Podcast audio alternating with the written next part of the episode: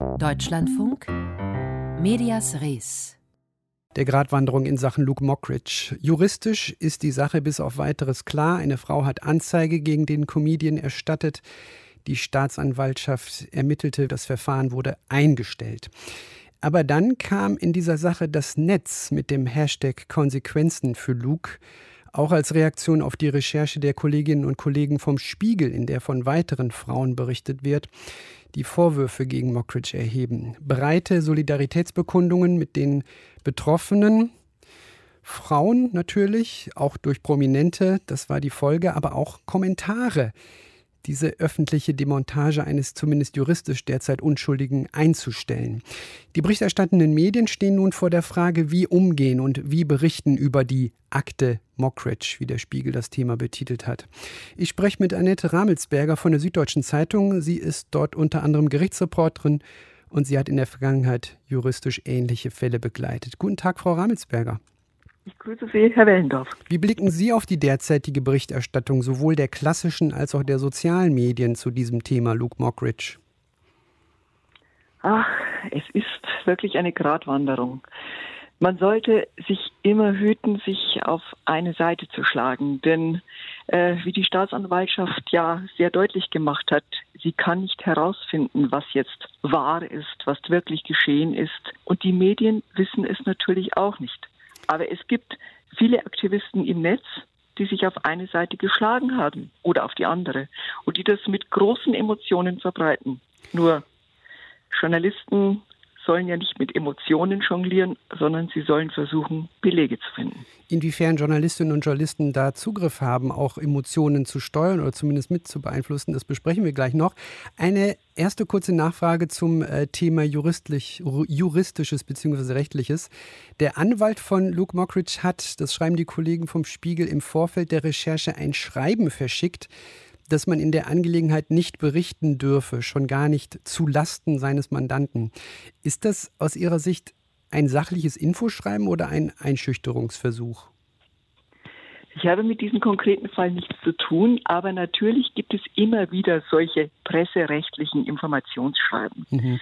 Und sie werden je nach ähm, ja, persönlicher Einstellung eines Journalisten, einer Journalistin als ähm, ja, Einschüchterung gewertet oder aber auch als Ansporn, als Ansporn weiter zu recherchieren und weiter zu berichten. Es gibt aber wirklich Fälle, wo dann auch ähm, Texte von der Homepage genommen werden, wo man eben keinen Ärger kriegen will und äh, es bleibt ja manchmal auch nicht bei diesen presserechtlichen Informationsschreiben. Das ist aber schon durchaus problematisch, wenn dann Texte von den Homepages, wie Sie beschreiben, genommen werden müssen. Deswegen. Ja, aber man hat es zum Beispiel im Fall mit Zelda gesehen.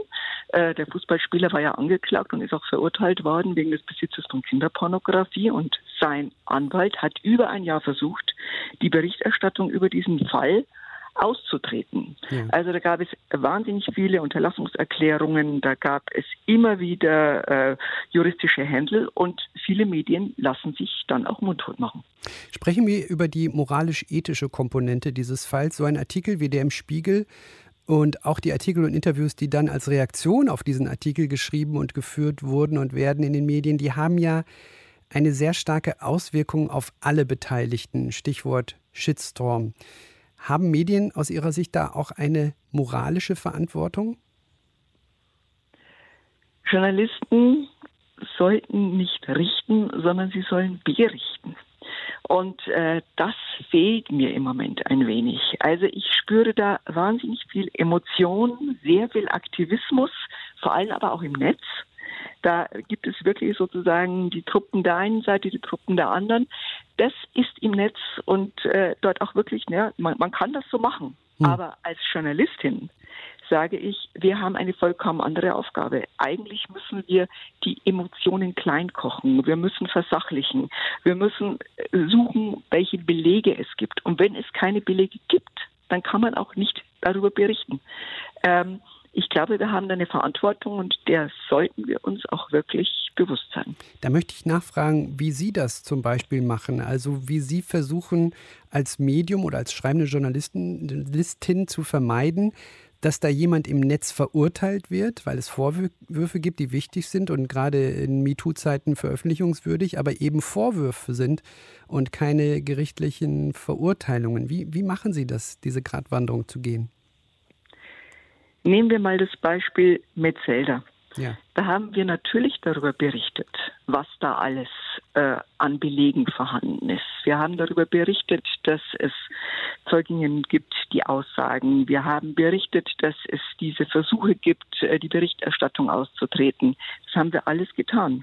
Aber wir haben nie den Vorwurf erhoben, dass dieser Mann schuldig ist mhm. weil das nicht unsere Aufgabe ist. Genauso im Fall Boateng, der in München vor Gericht stand, äh, unter dem Vorwurf, seine Lebensgefährtin, seine frühere, geschlagen zu haben.